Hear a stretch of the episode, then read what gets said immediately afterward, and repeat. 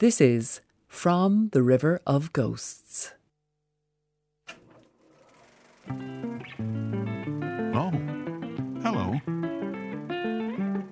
I'd like to tell you something. There's little Susie. Isn't she cute? 1962. A hot summer day in the rolling western foothills of Appalachia in a place they call the Steel Valley. It's a home movie shot by her Aunt Mary. Oh, there she is, playing with the ball, just having a great time, and then bang! Oh, look at that! That little thug just knocked her over. A little jerk, little brute. That's. that's me. Hmm. You know, it pains me each time I see this. this ghost. I wonder if Aunt Mary knew this as she was holding her camera on that hot summer day. Nearly 60 years later, a lot of water has gone downriver. I'm happy to say my sister is now my best friend. She's been so kind to me. far, far kinder than I deserve. There's a lot to be said for having people in your life who love you and forgive you and are really there for you. People of the present and people of the past. They are all right here, right now. You see, we are not separated by time, but linked by it. For what is time? Along the river of ghosts.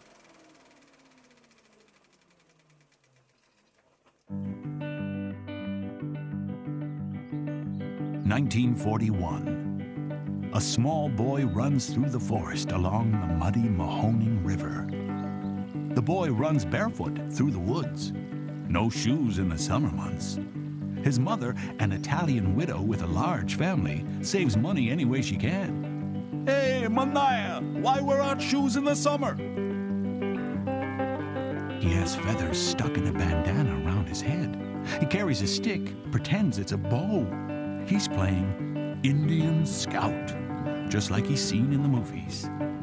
He plays wild Indian so much that everyone in the hills round here calls him Squanto. yeah, Squanto, after the Native American hunter who guided the pilgrims to their first Thanksgiving. Young Squanto stops beside a tree by the riverbank, and then he senses something something strange. He looks down, sees it. It's just lying there. It's an ancient flint arrowhead, shot by a Native American hunter long, long ago who canoed right here along this river. The arrowhead could be from the ancient mound builders, a civilization so long gone that no one even knows their real name. Or it could be from a warrior of the Erie tribe, or Huron, or Chippewa, or most recently, the Massasauga Delaware. All of those great nations once canoed and hunted along here. Squanto picks this treasure up, takes it home, puts it in a cigar box. There's an old man in Youngstown with a box of old arrowheads. He holds them very dear. Found through his lifetime along these river beds from tribes who once lived here and who laughed and loved the same as you and me. By these rivers that meet the river that flows to the sea.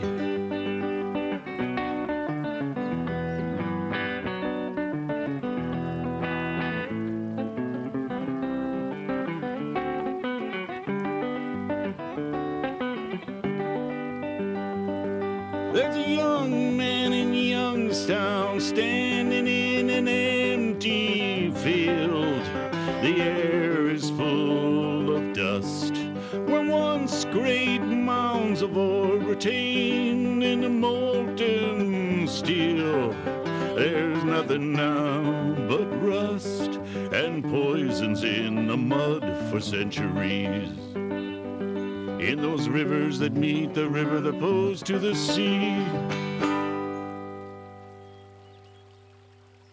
One time, years and years later, Squanto and his son go searching for an ancient burial mound. It takes them hours to find. There are very few left. The vast majority have been plowed under. But they find it, standing on a ridge, overlooking the river, overgrown, neglected. Coming back down, they meet a woman who's lived just down the road her whole life, and she doesn't even know that that mound is there. People, families, nations, whole civilizations, they rise and fall, come and go. The Massasauga Delaware are now long, long gone from here. Pushed out, shoved out, tricked out, murdered out. In their stead comes a flood of immigrants, aliens, who cut down the ancient canopy of forests and build rolling farms and little towns and fill them with lily white, blue eyed Anglo Saxons, people of the word.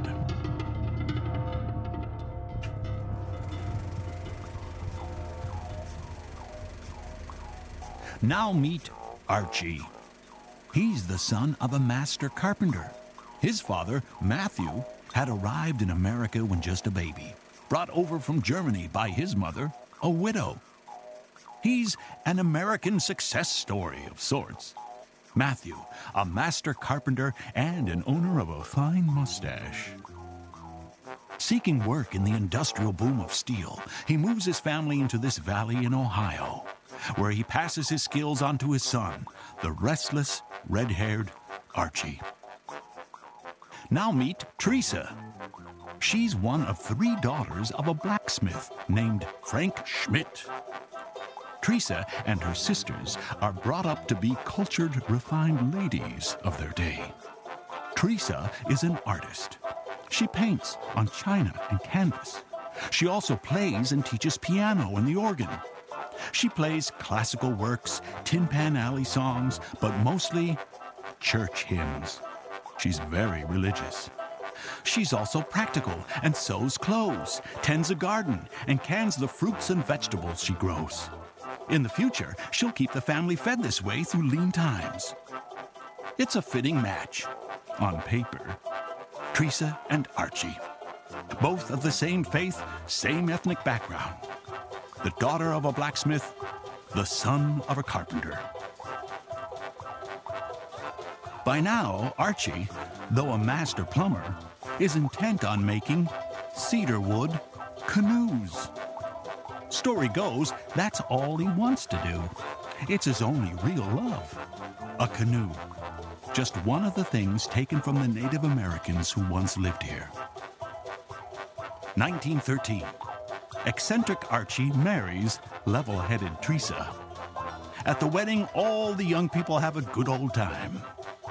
Teresa and her girlfriends put on the men's coats and hats and smoke cigars. Not to be outdone, the men put on the women's coats and hats. Transgressing gender roles in 1913. what a laugh! Yes, it's a very happy day down by the river. Archie wrestles his new bride. He's laughing, but Teresa is not amused. No, sir, she's not amused at all. A harbinger of their future. No sooner are they married than Archie, in between his plumbing jobs, starts taking his canoes down to the river and disappearing for a day, two days, three, sometimes even more. Teresa discovers that Archie's lifelong dream is to go all the way. Canoe down that river to the muddy Ohio and on to the mighty Mississippi and ride that great artery down through the heartland to the open arms of the sea.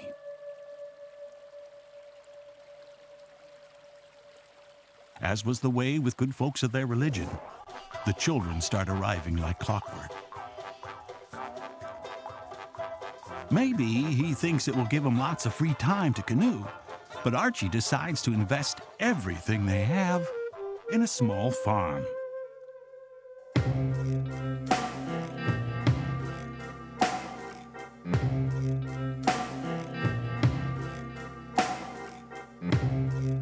I hear the spirits in the muddy waters. Listen close now. Hear them laugh and hear them cry.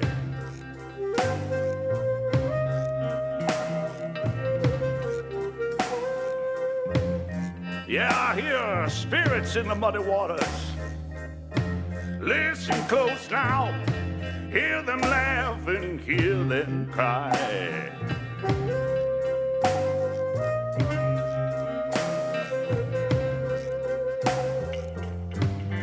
Into their open arms they pull me close, bringing me home down along this old river ghosts.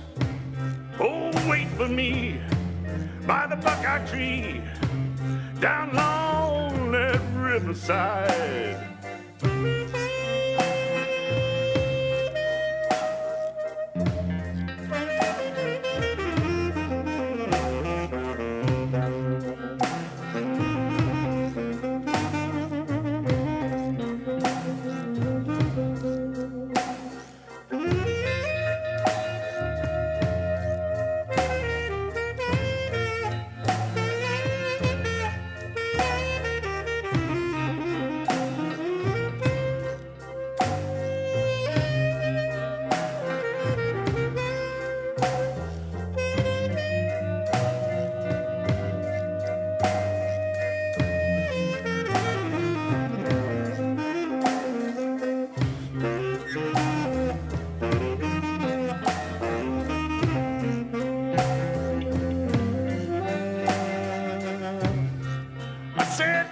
Some sacred clay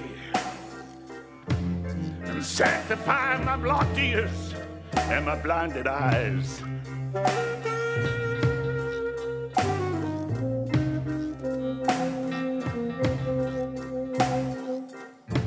I said, take some sacred clay and sanctify my blocked ears and my blinded eyes.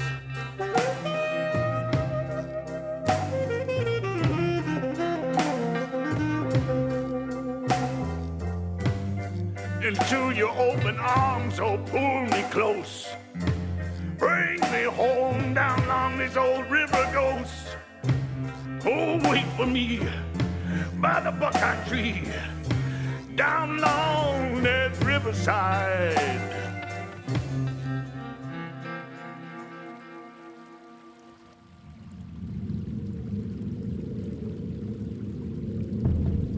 The flood.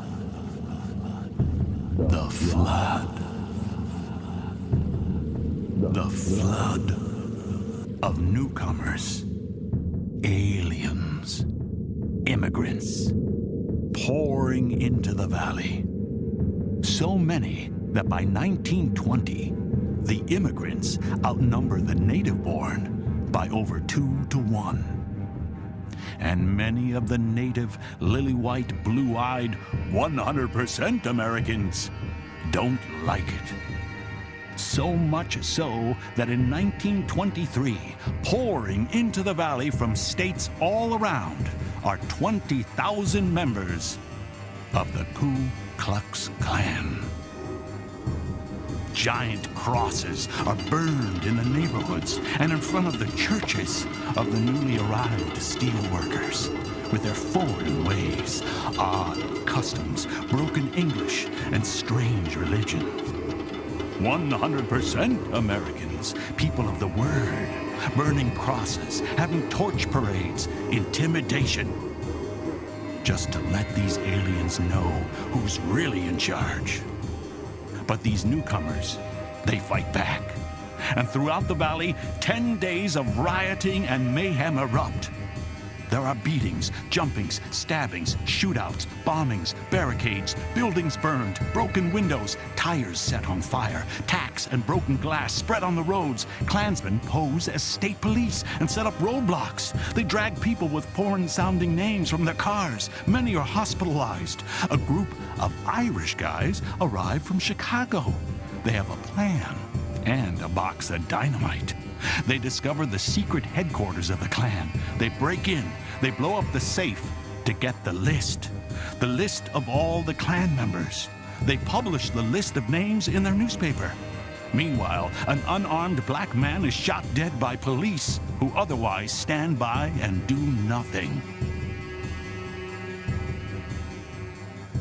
During this, Archie is out on his small farm, but he's been active.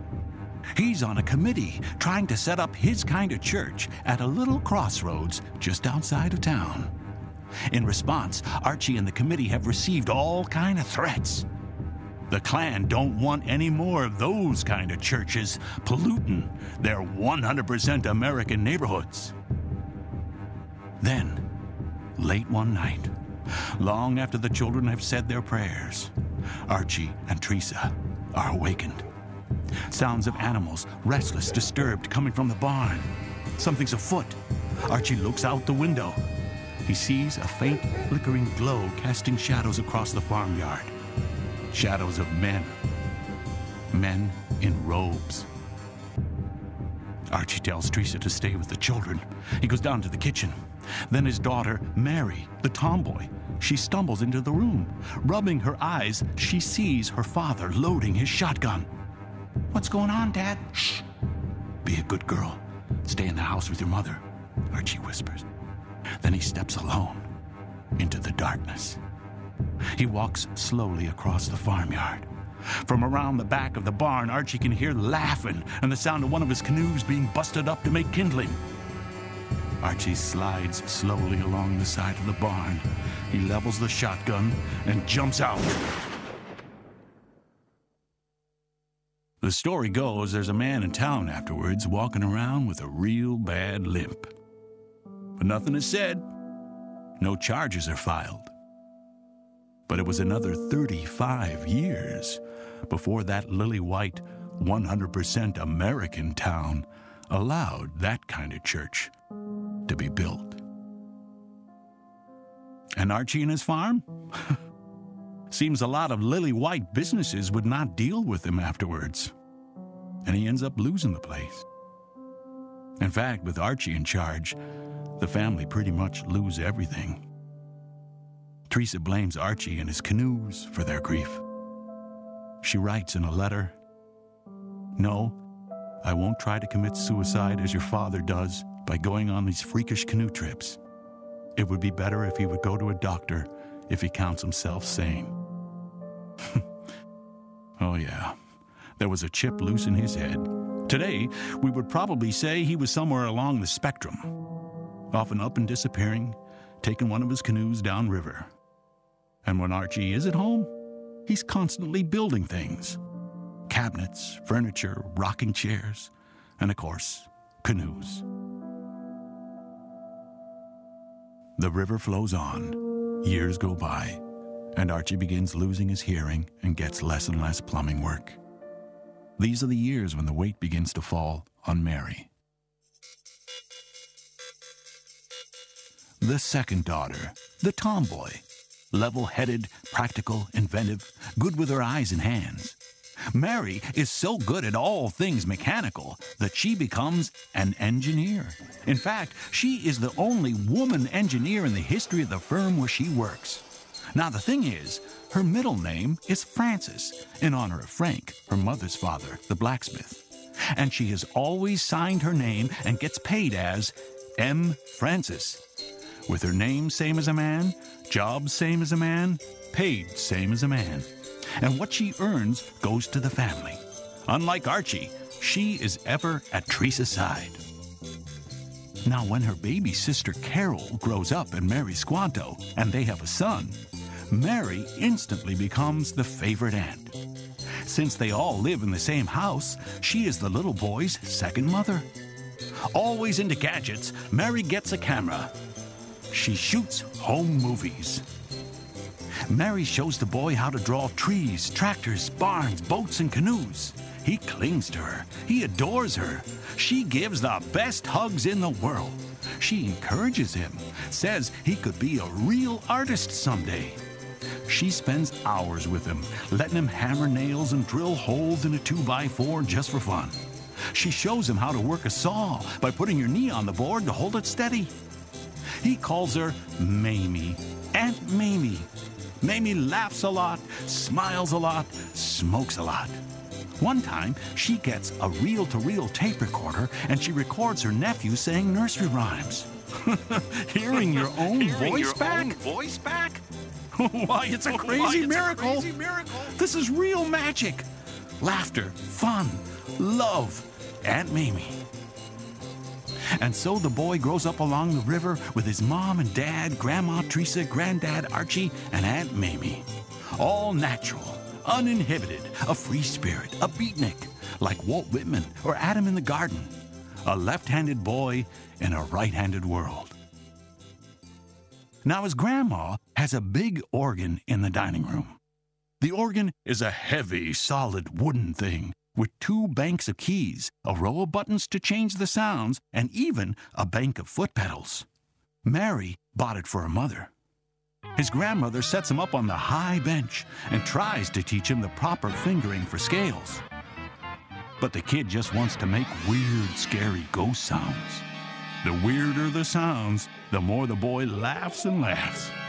Then he discovers the reverb button. Oh, ho, ho, reverb. Oh my, it's loads of fun making stuff up.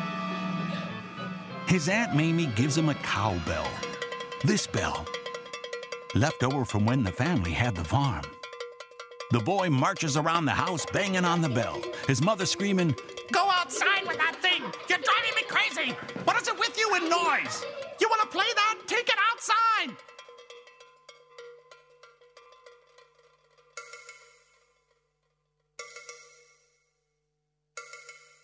Squanto's time in the Army was spent working in an office.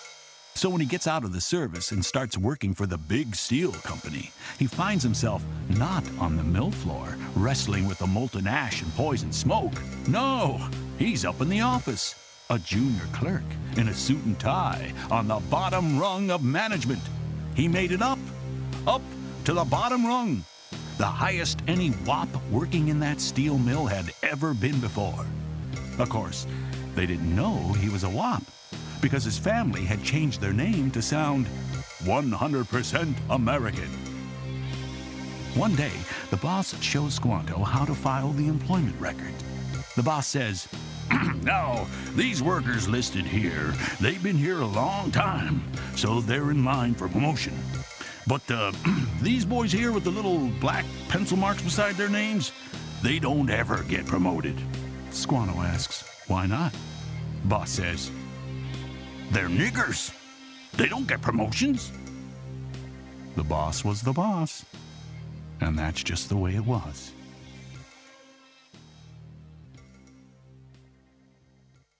With that new job in the office, Squanto and his wife Carol can finally get their own place. One night, soon after they move into their new house, Carol is sitting down on the sofa. Her eldest, now a rambunctious little boy, lies asleep, his head on his mother's lap, exhausted after being marched around by Archie, his grandfather. Archie, now much older and mostly deaf, came by earlier to visit. He's excited about the canoe he's just finished. It's a nice one, extra special. At the end of the evening, he says, I'm going down river. His daughter says, Oh, okay, Dad. Then the old man softly touches his grandson's forehead and is gone. Archie just up and left yet again, taking that new canoe. And he was gone three, four, five days. The family didn't think anything of it. Well over a week later, Betty, the oldest daughter, she comes into the room and she's as white as a sheet. Teresa and Mary want to know what's going on, and all Betty can say is, Dad's chair. Dad's chair. What about it? It's rocking. So? It's rocking all by itself. What? Mary gets up and goes into her father's room. She sees the rocking chair, a chair that Archie built in 1913, the year he was married. It's sitting motionless. Coming back into the room and lighting a cigarette, Mary says, Well, it's not rocking now, Betty. You're seeing things. Meanwhile, at the very same time, over at their new house, Carol is putting her little boy to bed. Reaching for the bedroom door at the top of the stairs, she stops. She freezes. It makes no sense, but she whispers into the darkness. Dad? Dad? And then it's gone. Later that night, Squanto gets home, and she mentions the encounter to him. But he just laughs and tells her that she needs to get some more sleep. The evening of the next day, the family get word that the wreckage of Archie's wooden canoe was found on the banks of the Ohio River, near where a huge dam is being built, not far from the Mississippi. And three days later, they drag his body from the muddy river. After the funeral, Teresa writes, I never thought his end was so near. I wonder if he did. I wonder when he saw his doom right there, what came to his mind right then. God, home, or sorrow.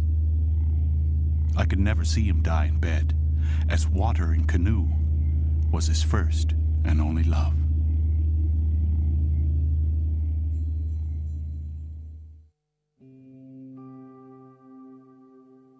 With Archie gone, it's Mary now that takes care of Teresa.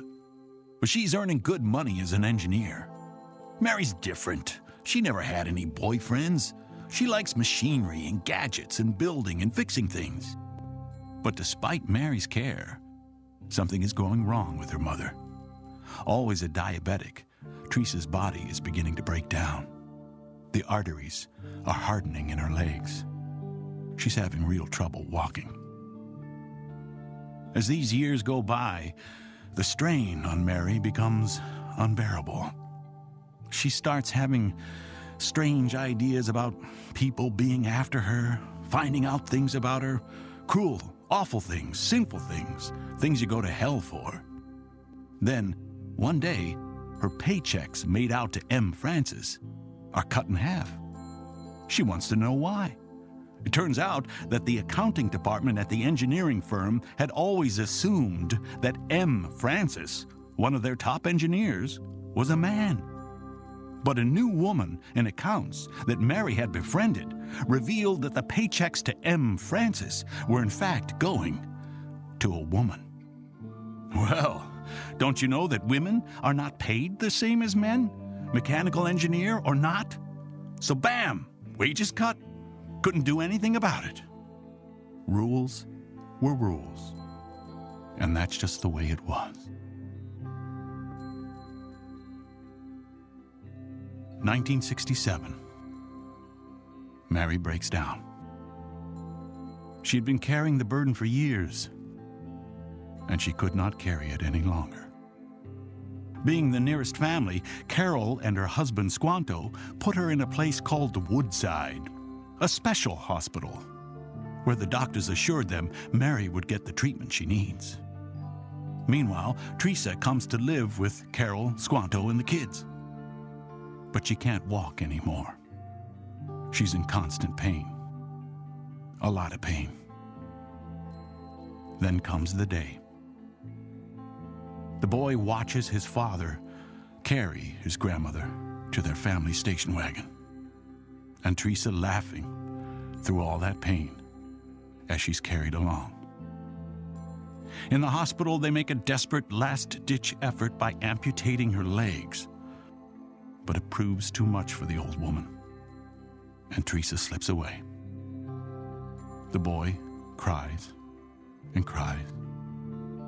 His mother says, Hey, it's okay. She was in so much pain.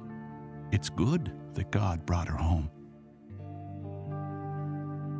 After they get back from the cemetery, the boy gets down on his knees beside the little table in the basement with his crayons and he swears, Grandma, I promise you someday I will be an artist, just like you. A few months later, Mary returns home to them. Everyone is happy. The boy rushes to greet her. He wraps his arms around her. Time for a big hug. But her arms hang limply at her side. She doesn't recognize him. The joyful laughing Aunt Mamie is gone. In her place is a new Mary. Her body slumped in a chair, her voice a numb monotone, chain smoking, cigarettes in ashtrays left to burn her eyes so distant, as if her real self is held somewhere far away, and in its place is a ghost.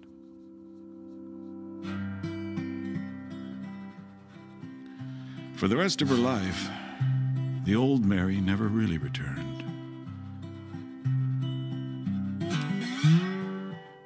And it was only years later that he learned the truth of what happened to her. She was treated for her condition. Over and over and over again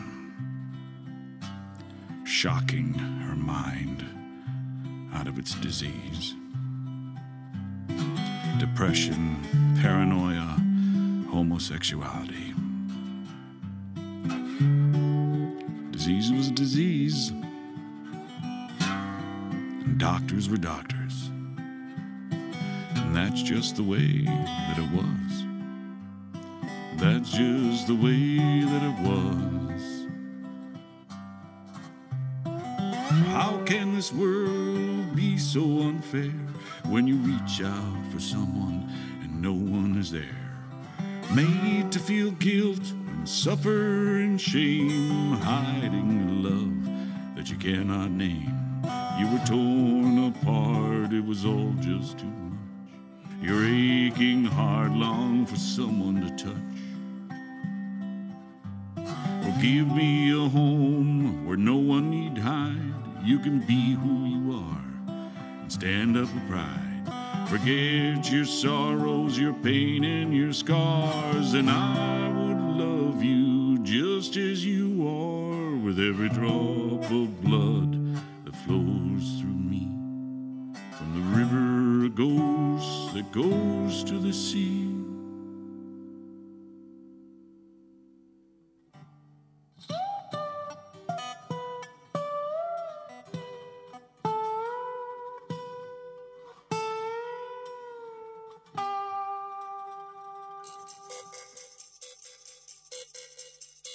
Now, let's go back.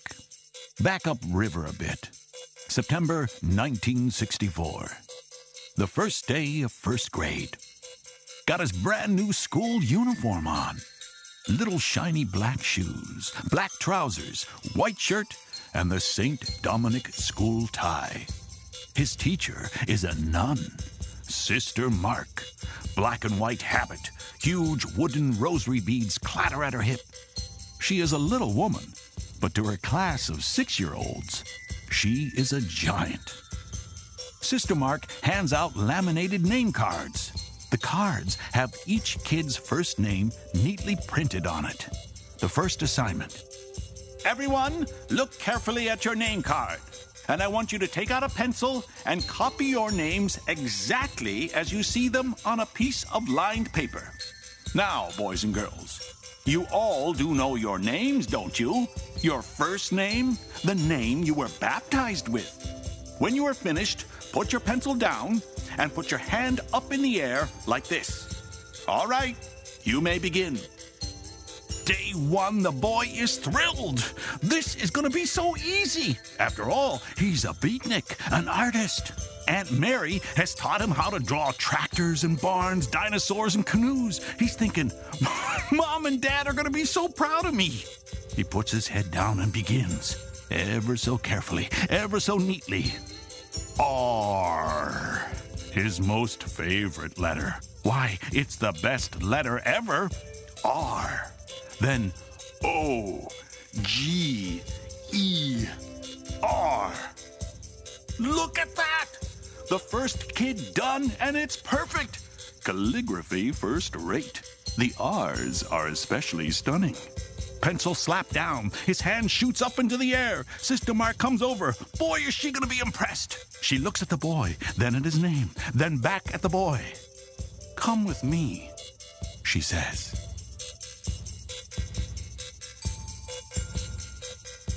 There was a strange tone in her voice, a tone he's never heard before. She brings him to the front of the class.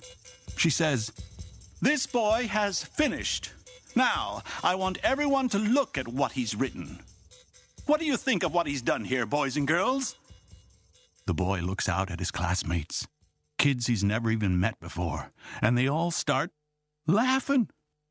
Then Sister Mark says, Yes, that's right. You all see what this boy has done here. The boy's confused. As far as he's concerned, he's just printed his name perfectly, and the class is now laughing at him. Look at it, says Sister Mark. I said, Look at it, demands the nun. I am, says the boy. Do you see? See what? Are you really that stupid, child? What? Are you? Are you that stupid? No, I'm not stupid, he says. Oh, yes, you are stupid, says the nun. Look, you have written your name backwards. She shoves the paper into the boy's face and he lurches back. In an instant, a wooden board appears in the woman's hand, a crudely crafted thing like a plank with a handle. She shouts, Put your hands on the edge of my desk and stand still. You do not move until I say you move. And she starts striking him again and again, and the class is not laughing anymore. Sister Mark bellows, This is the paddle, everyone, and it's on my desk every day, always, waiting. Waiting for any boy or girl here who disobeys me or who insists on being stupid like this boy here. Now go and sit down, you stupid child. The little boy hobbles back to his seat. He's whimpering, fighting hard to hold back his tears in front of his class on the first day of school. At supper that night at home, his folks naturally want to know how his first day went. The kid's ashamed. He says, I got hit by the nun. And the automatic response is, Well, what did you do wrong? I don't know, says the boy. You must have done something wrong for the nun to hit you. I don't know, Mom, the kid says. Well, maybe you weren't paying attention. I was paying attention. You must have done something. Look, you're a big boy now, a student. You have to always obey the nun. oh, yeah, here's the thing nuns are married to Christ, and the brides of Christ can do no wrong. Nuns were nuns, and that's just the way it was. And that first year, almost daily beatings, taunts, derision. Branded as the scapegoat by Sister Mark, he can make no friends. The kids are all afraid to even talk to him. And week after week, he trudges on, deeper and deeper into that dark pit. After a month, he starts stuttering. Two months get so bad he can't even put a sentence together. Aunt Mary and his grandma wonder what's going on. Mary's big hugs don't help. Three months in, the boy develops a strange skin condition all around his mouth dry, brittle, cracking lips. The cracks and the scabs frequently bleeding. To try and soothe the pain, the boy takes to licking his lips, but this only makes it worse and worse. His mom takes him to the doctor. The doctor prescribes a special cream the boy's to spread on his lips throughout the day. Concerned, his parents come into the school, and he and his folks sit down with Sister Mark. His mom explains that they need her help to ensure that their son does not lick his lips, and if he does, he must put this medicine on. Sister Mark assures his fretting parents, Oh, I'll take a special interest in your boy. The next day, Sister Mark stands in front of his desk. She suddenly stops talking and just starts staring. Staring at him. Glaring. Waiting. Making the kids sweat. Daring him. And sure enough, he licks his lips. And bang! She drags him to the front of the class. I told you not to, and you disobeyed me. She starts beating the kid around the head with the board. He tries to get away, but she roars, Stand still! Stand still, you stupid little brat! Don't you dare move! Don't you dare! Then she grabs hold of the boy's face, squeezes it with all her might, and then smears the cream all around, making all the cracks bleed. Your parents want you looked after? Oh, I'll look after you! The savagery not finished yet, she pulls the wastebasket forward and twists the boy's arm. Get in, she said. Get in! I said get in! And she shoves the little boy into the basket, shouting, Right here in the garbage is the only place for this retard!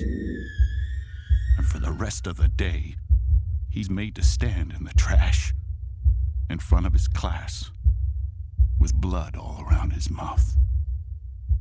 Over the course of the year, he learns nothing. Nothing. Not how to read, not how to write, not how to add or subtract. In fact, he goes backwards. The once constantly clowning kid becomes quiet and withdrawn. He can barely speak, he stutters so much. He's always frightened, nervous, can't look people in the eye. His folks think it's because he's so ashamed of his disfigured face, how it looks all torn up with the brittle scabs and cracked lips. The end of first grade finally arrives, and his folks get a letter from St. Dominic's School asking for a meeting with the boy's parents. The folks find themselves sitting down with Sister Mark. The nun informs them that their son has effectively failed first grade. She tells them that their boy's progress is so poor that she considers him mentally retarded and she recommends that he go to a special institution where people like that can be looked after. Faced with this news, his mother is stunned to silence. But Squanto. Squanto reacts differently. Kiss my ass! What? What did you say? You heard me. I said kiss my ass. There was nothing wrong with our boy until he came here. I'm, I'm his teacher. Not anymore. He's going to public school from now on. Come on, we're leaving. And that was it. They were gone.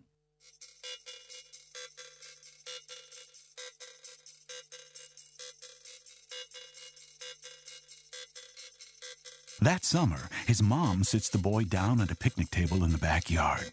Every morning of every day, June, July, August, armed with a pile of Dr. Seuss books, she teaches her son to read. It's tough love. Stop squirming, sit down. There's no getting out of this. Come on now, you can do it. Sound out the words. Come on, sound out the words. Hop on pop. Green eggs and ham. One fish, two fish, red fish, blue fish, the cat in the hat. With his mother's persistence and gentle encouragement, he discovers, yeah, I can read! And his lips clear up. The stutter goes away. He starts laughing again. Love. Love can heal. Believe it. Even now, Dr. Seuss always makes him smile. And Sister Mark, she went on teaching. The church was the church. And that's just the way it was. That same summer, his mother takes a magic marker and draws a big street scene on an old white sheet. It's a picture of a little house behind a picket fence. It's a backdrop for a stage. They get a stepladder and hang it from the rafters in the garage. On the gravel floor, they mark out a little stage in front of the backdrop and then line up chairs for the audience. And then the boy and his friends put on their first show. The show?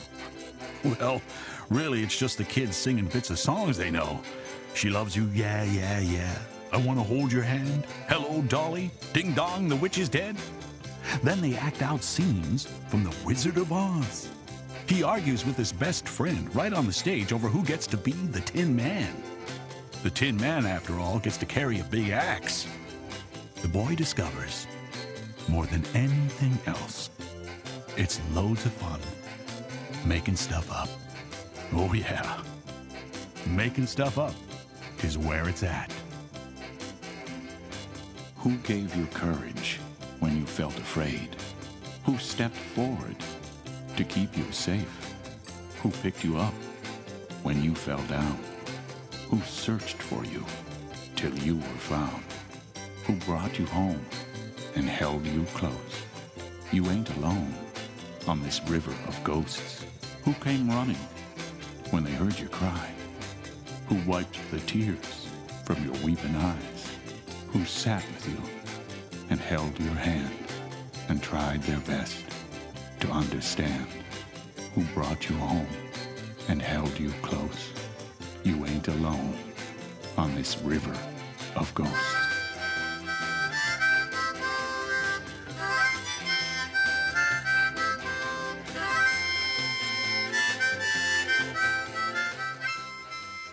We've been listening to From the River of Ghosts, written, composed, and performed by Roger Gregg. Sound supervision was by Ruth Kennington. From the River of Ghosts by Roger Gregg was directed by Goretti Slavin. The series producer of Drama on One is Kevin Reynolds. And if you'd like to listen back to this or any other dramas, go to rte.ie forward slash drama on one. rte.ie forward slash drama on one.